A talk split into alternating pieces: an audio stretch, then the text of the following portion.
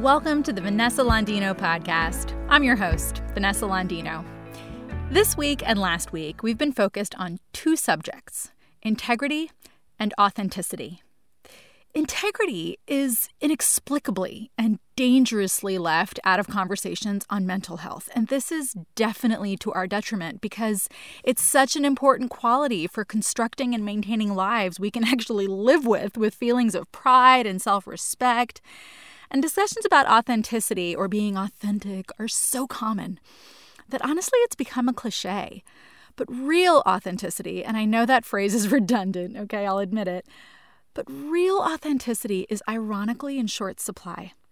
I think we've become so consumed with the idea that we're now seeing it as a popular thing to talk about. And I think in a lot of cases, we're now performing authenticity instead of actually becoming authentic.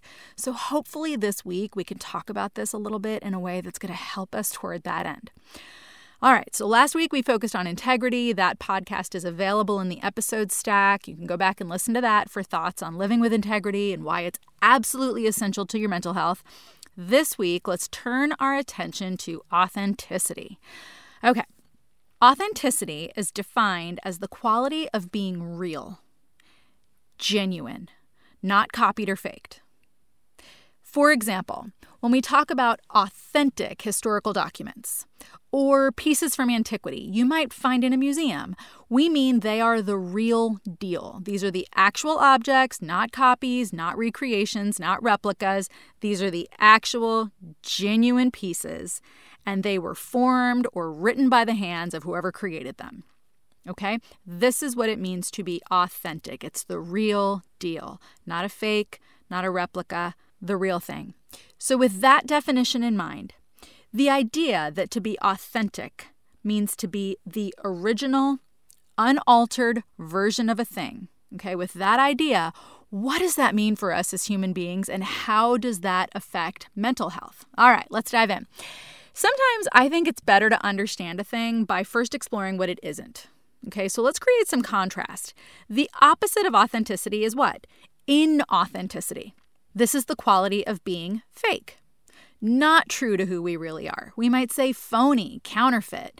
To use a word from our definition above, okay, it's the state of being disingenuous. In other words, not genuine. Now, the origin of the word genuine is very interesting. It comes from the Latin root genu, which means knee, as in your knee, the joint in the middle of your leg. In ancient Rome, it was customary for a father to place a child on his knee in order to declare him publicly to be his authentic son.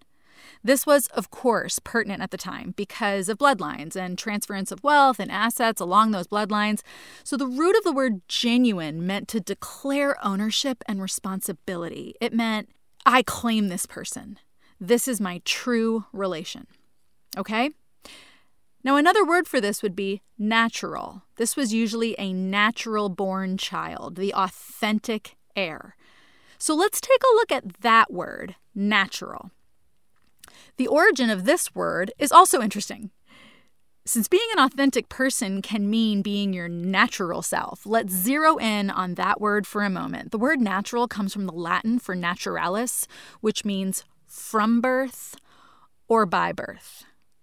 And so maybe you're thinking, Vanessa, thank you for the lesson in etymology, which is the study of the origin of words. But what does this have to do with mental health? Friends, this has everything to do with mental health. Here's why. Because in order to be authentically ourselves, we need to know who we are and claim who we are and own who we are so we can live who we are. It's as if we take that infant version of ourselves pure, untainted, unharmed, uncomplicated, the original, the natural, the unchanged version of us. And we place that precious, pure baby on our knee and say, This one is mine. This is me. This is where these words come from. So, believe it or not, becoming who we truly are involves a good amount of work. And this work is the work of life. I'm going to say that again, friends, because it's really important. Becoming your authentic self is the work of your life. Here's the bad news the odds are stacked against us. Some of us were raised in families where our authentic self was really nurtured. Our parents allowed disagreement. They allowed it to be respectful and thoughtful, but they did allow disagreement in the home. They allowed us to find our voice by listening to us and supporting our attempts to forge an identity, which takes work. You know, an identity, I'm going to say something about that. An identity is something we're born with, but it's also something we have to really fight for. And I'm going to describe why in just a moment. It takes a fight. And when parents are on the side of the child, when they're helping their child learn and identify their true self, the path is the easiest.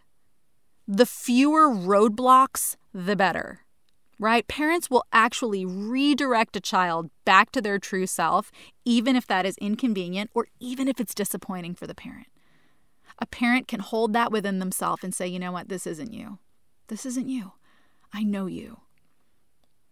Some of us were raised in families where we had to conform, and we had to conform for acceptance or approval. So, in these family systems, unique or differing perspectives are silenced, and they're silenced with shame or parents pull rank. So, we didn't learn who we are because we weren't allowed to engage in the process of self discovery. The process was not important, only the outcome. So, what were we taught? We were taught what to think and to agree with people who thought this way, starting with our parents.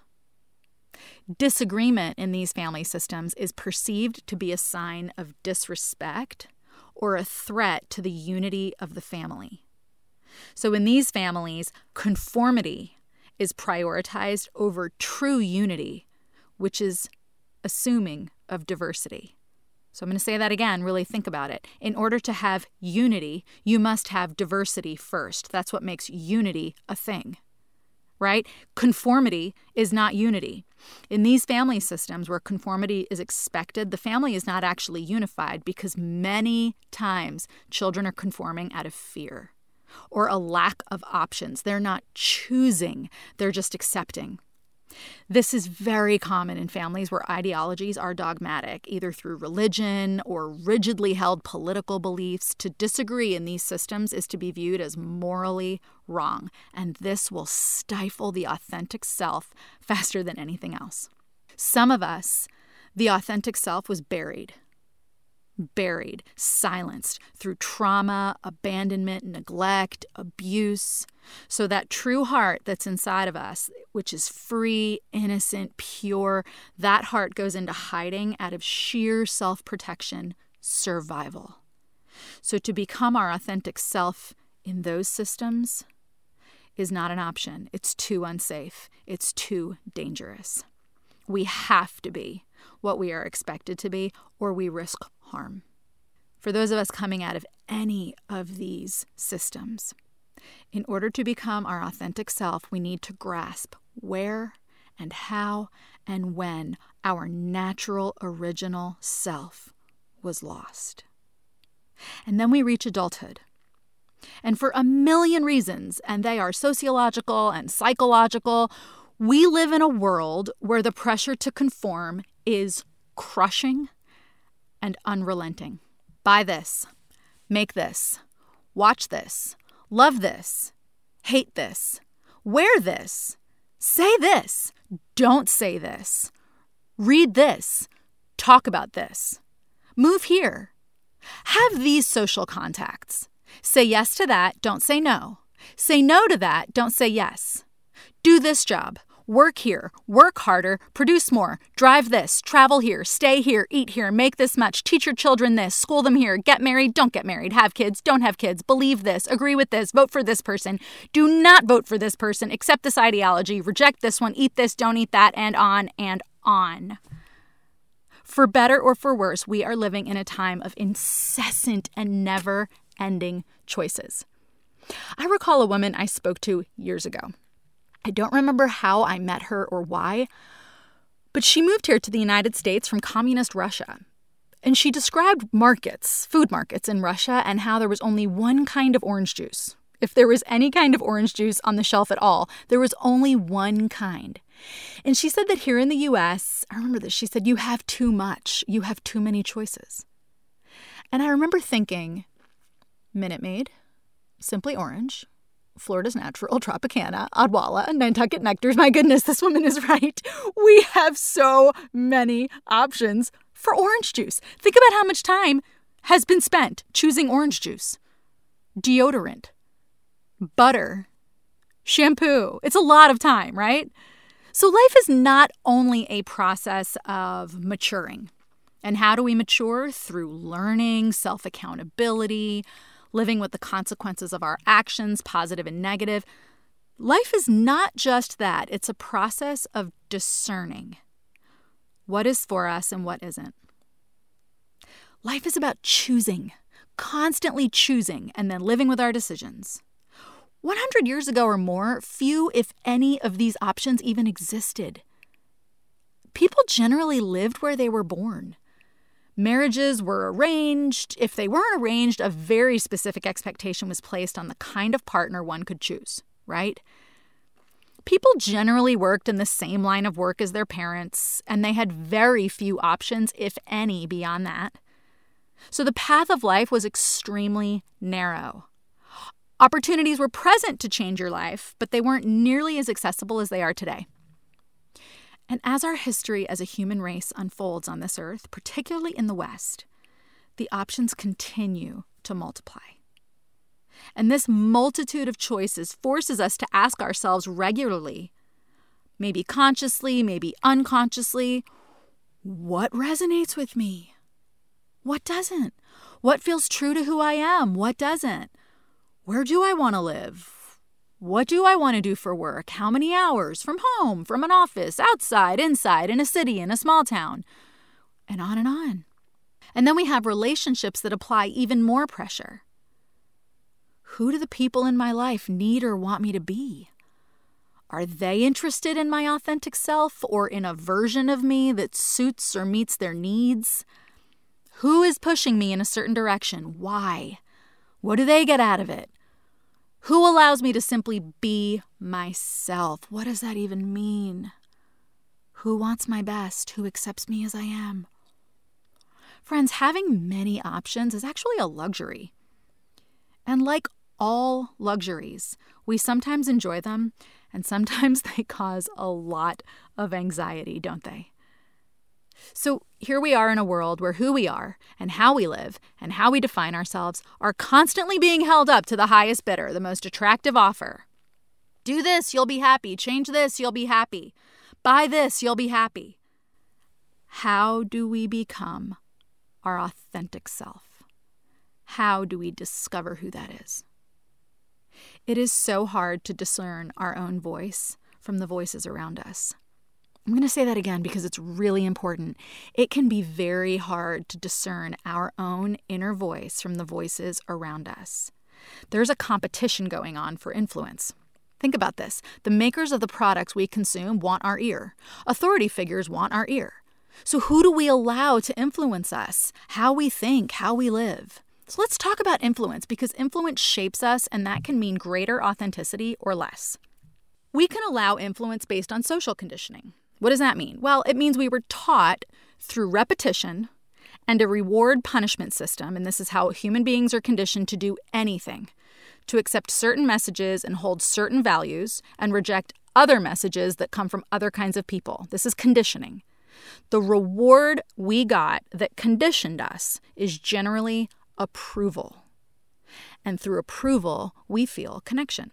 Now, the punishment is disapproval through which we will feel disconnection, or perhaps even the feeling of being ostracized. So we may make decisions from these influences because we desire acceptance, not because this is our true self, congruent with our values. Remember last week when we talked about the importance of integrity and the need for internal congruence. This means we think, feel, and act in a way that's aligned, right? Last week's episode is kind of a companion to this one. So we allow certain influences because we've been conditioned to do it. Listen to so and so, trust so and so, follow so and so, and we will win approval. We can also allow influence based on fear. So, if someone or something, a person, an entity, it could be an institution, can sufficiently or successfully move us into a fear state, we will listen to what they say because the push into fear is usually accompanied by the presentation of the solution. Notice this. Notice how every voice in your life, whether it's a commercial, an advertisement, or a particular group's messaging, an authority figure, notice how, if they attempt to move you into a fear state, they will also offer themselves as the solution the way you can feel safe, and it's generally through subscribing to their philosophy or buying whatever they're selling. Interestingly enough, this is how Stockholm Syndrome begins, by the way, with fear. Stockholm Syndrome is a process by which we come to identify with and protect an entity that is actually causing us harm.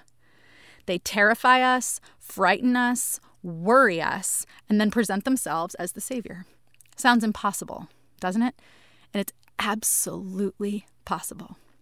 Why? Because when we are afraid in a fear state, we will make decisions that are totally out of line with what we really want and who we really are. And fear will lead us down that path.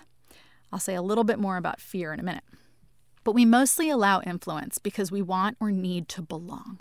We'll go against our hearts. We'll outwardly agree with what we internally disagree with, just to belong. This is classic peer pressure. We want acceptance into a group that badly. The problem here is that we're abandoning ourselves. And if we are abandoning and rejecting our inner voice for outward acceptance, we have not accepted ourselves. So we want others to claim us, to put us on their knee, so to speak, and say with pride, This one is part of my tribe. But we haven't figured out who we are yet. This is really common and it's dangerous because the further we get away from our authentic self, which is another way of saying self abandonment, the more anxious and depressed we may become. And if we were abandoned as children, our potential for self abandonment is extremely high. Now, I'm not talking about abandonment as in you were left alone with nothing to eat alone in a home. No. Every time a parent emotionally rejects a child simply because they don't like who the child is, when they withdraw with coldness, the silent treatment, punishment by exclusion, those are all forms of abandonment. And children who are abandoned in that way learn to abandon themselves. Back to influence. It's hard to discern which influences to allow. Okay?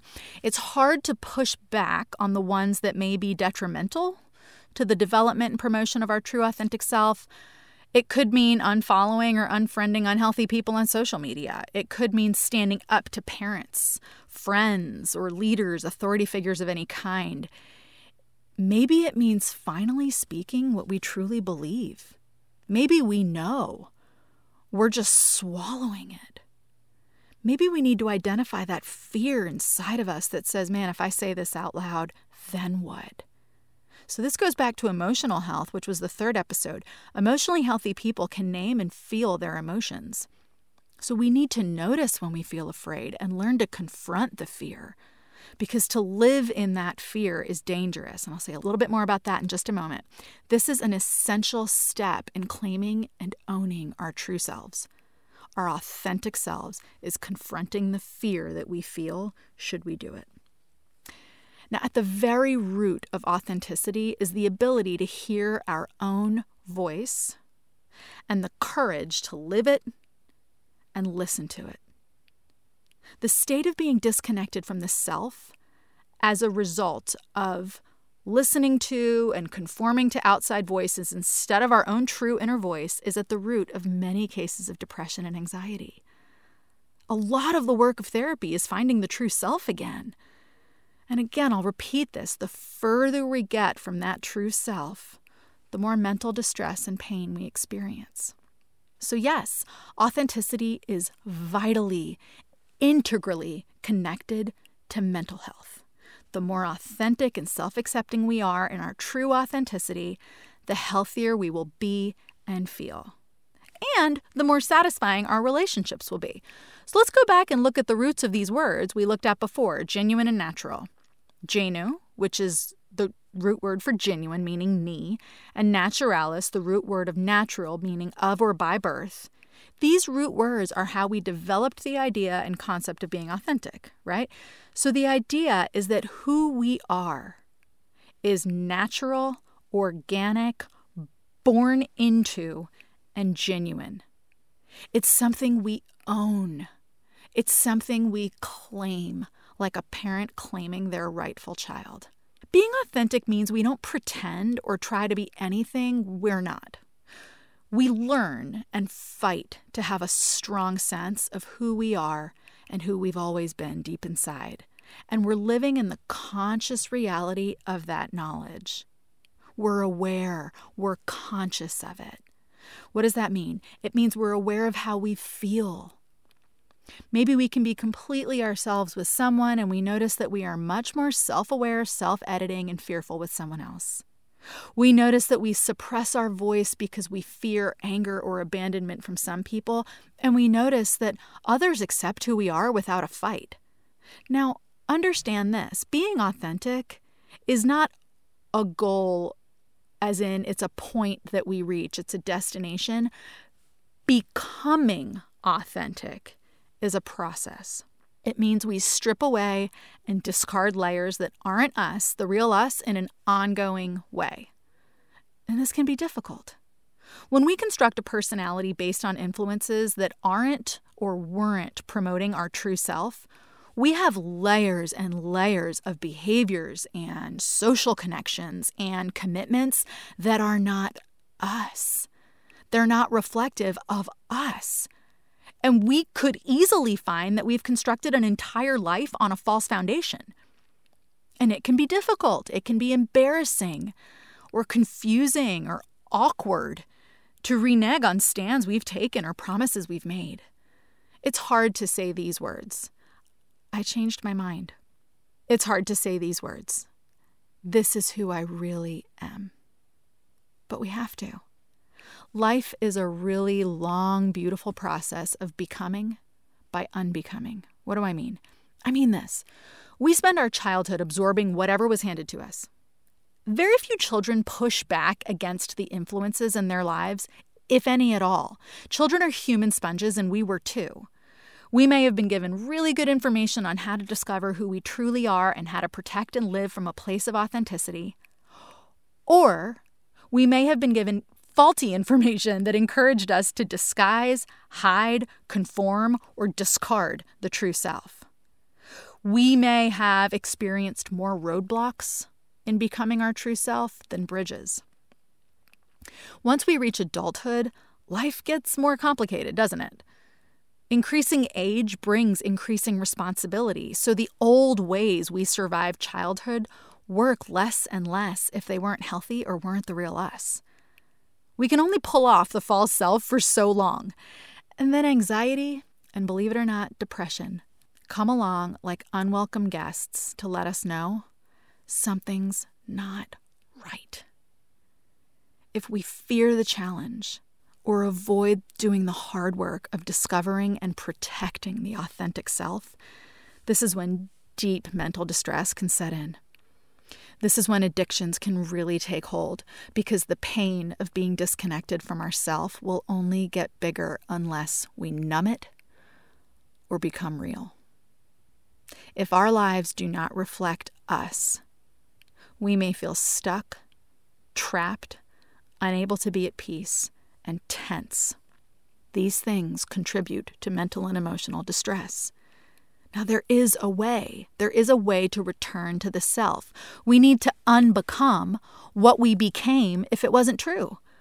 We need to start doing some real soul work, whether that's in therapy, in solitude, in relationship. We need to stop seeking acceptance. This is hard. We stop seeking acceptance and start pursuing self knowledge. We need to ask, Who am I? Can I live with what I'm doing? Is this me? When we learn to accept who we truly are, we'll expect others to as well. Now, this is a very tough question. Who am I? And in my experience, both personally and professionally in clinical practice, the answer does not come easily. it doesn't come simply, and it doesn't come all at once. But this is why I call authenticity a process. It's not an arrival, it's a process. We learn as we live, we become ourselves as we live our lives. Let's talk a little bit about inauthenticity. Inauthenticity can be described as being fake or phony. Disingenuous was a word we used earlier. I think a more accurate and a more compassionate definition of inauthenticity is this Inauthenticity is the result of assigning more weight and importance to others' voices than your own. Let's say that again. Inauthenticity is a personality style that results from assigning more weight and importance to others' voices than you do your own. Some of us are inauthentic because we haven't taken the time to know ourselves. We don't spend time alone. We don't journal. We don't talk to a therapist who would hopefully reflect us back to ourselves. We don't travel alone. We don't even spend a day alone. I don't know many people who can't leave their life for one day, maybe an overnight, maybe a weekend. Some of us won't even be alone for an hour. We don't stop to ask ourselves, what am I feeling right now and why? What do I feel in my own skin right now? I'm going to spend some time alone just being present with myself. Maybe we don't ask ourselves tough questions. We make decisions, some better than others. Some decisions are better than others. Some of us are better decision makers than others, but we don't examine our motives. We don't know what we feel. We're on autopilot. And now, here's the hope this kind of authenticity is probably the easiest to address. Starting now, spend time with yourself. I love this quote by Blaise Pascal. He once said this all of humanity's problems stem from man's inability to sit quietly in a room alone. Let's expand that to all of humankind, okay? We need to be able to sit with who we are and simply listen. We may notice that we love what we love about ourselves. We may notice that other parts of us are harder to sit with. We can learn to tolerate those parts. We can even learn to love those parts through understanding and compassion. But the first step is to become aware. And we only become aware if we sit still and breathe. Now, it's normal when you're doing this kind of work, it's really normal to realize you've been living as two people, maybe even more. Okay, there's the inside me and the outside me. There's the me I hide and the me I show the world. Friends, many of us fragmented into two selves to survive childhood. There's the me that got approval from parents, teachers, whoever it was, and the real me, the inner me who's scared, maybe who loves to draw, who wanted to be a doctor, who didn't want to be a doctor. Whatever it is. When we split like that in childhood, approval is usually the goal. And sometimes I'll do this exercise with my clients in therapy. We'll draw on a piece of paper what looks like a wheel a wagon wheel, and at the center, the hub of the wheel, we'll write the true self. And then the spokes of the wheel are all of the versions of us we show up in. So we might write, this is the smart me or the academic me, and that's the part of us that wants to appear intelligent and win the respect of others. Or sometimes we write the little me or the baby me. This is the part of us that plays small, quiet, unthreatening, so that we don't intimidate others with our brilliance. There may be the professional me. That's the part that shows up when we need to push our emotions to the back burner. We need to perform and impress. Maybe there's the tough me. This is the part that shows up when we feel threatened or ashamed. Some of my clients have been brave enough to identify the therapy me, the part that shows up for therapy and just wants to be the perfect client. Okay, this is so normal. These are the parts of us. We perform. Okay? Now, maybe all of these parts are reflections of who we really are, but the danger of living in this fragmented way is twofold. One, we may be unaware. And in this way of living, we're highlighting and editing parts of our personalities for approval and acceptance, and we don't even know we're doing it. We are literally unconsciously living in the fear of rejection. We're just constantly morphing into whoever we think we should be. We're on autopilot and we need to become aware.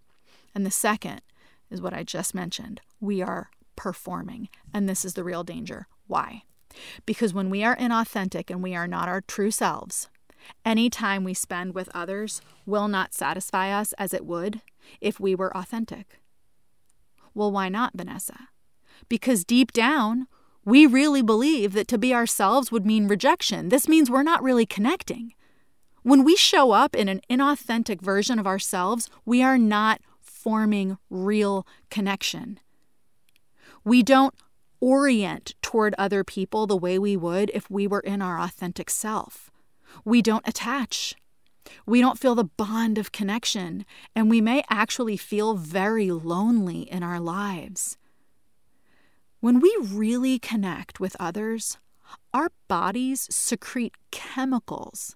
Literally, we secrete neurotransmitters, chemicals that make us feel warm, safe, and joyful. And we can't fake this. You can't convince your brain to do something when you're in your false self. If we're feeling connected, this happens naturally. We feel great, we feel loved, we feel seen, we feel unified, we feel we have community. If we are in our false selves, we are not really connecting, and this is the most dangerous part. Because we're reinforcing the belief that we really aren't lovable. Every time we show up and we're fake, we're reinforcing the belief that if I show up and I'm real, no one will love me. And if we don't admit to ourselves, I'm not really being real, no one knows me, we may wind up really depressed. Why? Because deep down, we don't believe we're lovable. The only way to find out is to be real. To be inauthentic is to play a role. And that means we will never know or feel unconditional love because we won't let anyone really know us. If we are inauthentic, we will have the thought no one really knows who I am. No one gets me. No one understands me. This is a roadmap for suicide. This is a lonely, sad place to be for a minute, and it's a dangerous place to be for a long time. Authenticity is a foundational piece to relationships. It is not negotiable, it is not optional, it is essential. And this absolutely affects our mental and emotional health and satisfaction in life. When we are authentic and accepted in our authenticity, we begin to feel safe. Our body relaxes. Our adrenaline and cortisol levels drop in a state of safety, which is the absence of fear. So, I mentioned earlier, I'm going to say a little bit about fear. Here we go. When we are in a fear state, which generally lies at the root of inauthenticity, right? We are performing, we're afraid of rejection, we're inauthentic, we're not our true selves. We are living with chronically elevated levels of cortisol, and this is the hormone our body secretes in chronic stress, long term stress. This has a negative effect on our immune system. It has a negative effect on our cognitive function. It can lead to chronic pain. It's been connected to headaches and migraines. All of this from living in a fear state. When we are authentically ourselves and others experience us as we truly are, when we face the fear of rejection and we find acceptance on the other side, we literally experience a biochemical shift. What does that do? It creates feelings of warmth, connection, wholeness, gratitude. So, do we think authenticity is connected to mental and emotional health? Yes, it is. It all comes down to learning who we are, claiming who we are, owning who we are, and living who we are. This is our work. This is the path and process of authenticity. And I am right here on it with you. Here are some practicals for nurturing authenticity. Start with a journal. Ask yourself three questions every day How do I feel emotionally? Okay, those are what feelings am I having? If you need a list of emotions, Google that. It's all over the internet, lists of emotions. Just skim down that list. Don't think about it too much. Skim down that list and just write down what you feel that resonates with you. How do I feel spiritually? Okay, this is how connected do I feel to myself, to others, to the world at large, to the universe. If you have a relationship with God, if you have a faith in God, do I feel safe with God, loved by God? How connected am I to my spirit and to the Spirit of God?